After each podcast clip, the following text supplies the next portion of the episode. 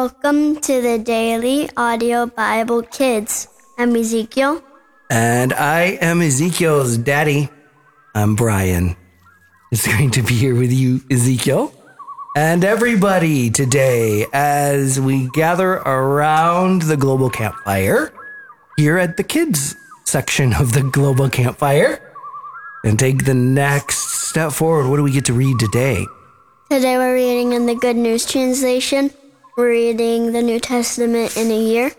And we're reading um, Hebrews chapter 9, 11 through 28. But Christ has already come as the high priest of the good things that are already here.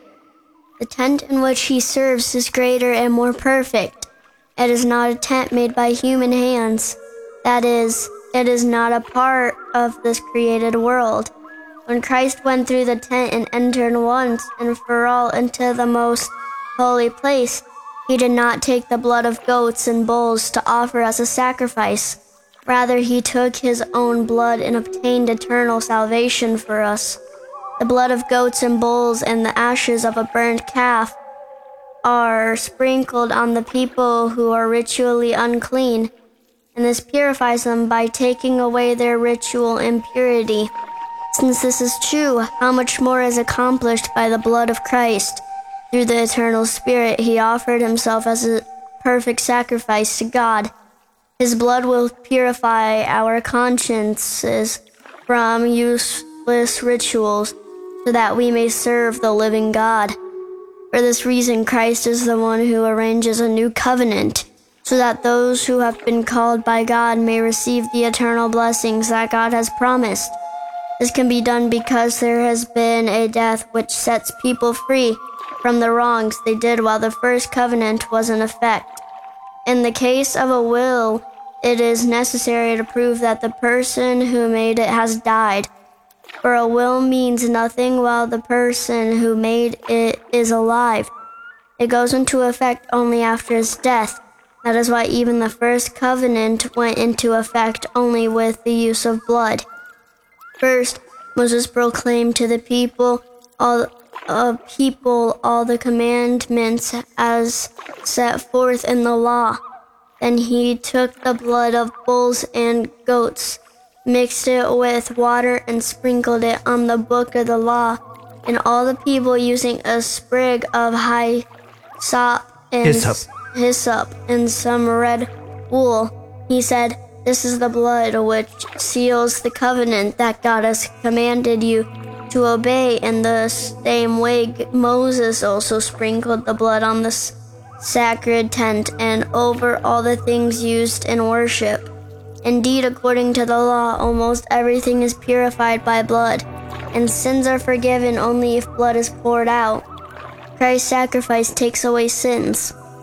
Those things which are copies of the heavenly originals had to be purif- purified in the way, but the heavenly things themselves require much better sacrifices, for Christ did not go into a holy place made by human hands, which was a copy of the real one. He went into heaven itself, where he now appears on our behalf in the presence of God.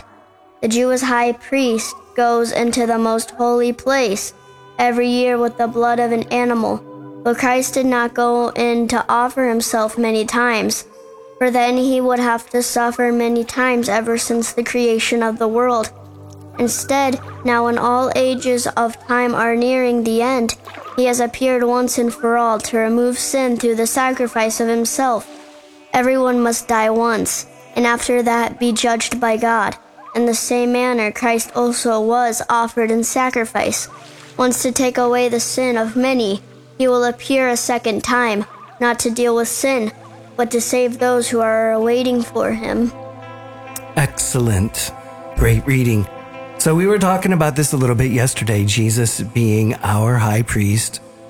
And what the book of Hebrews tells us today is that Jesus, when he died, he took away our sins once and for all. Let's just thank him for that. Let's just thank Jesus that he has taken away all of our sins. Dear Jesus, Please help us to thank you for taking away all of our sins and help us to listen to you and to follow what you tell us to do. In Jesus' name, Amen. Amen. Well, that's it for today. I'm Ezekiel, And I'm Brian.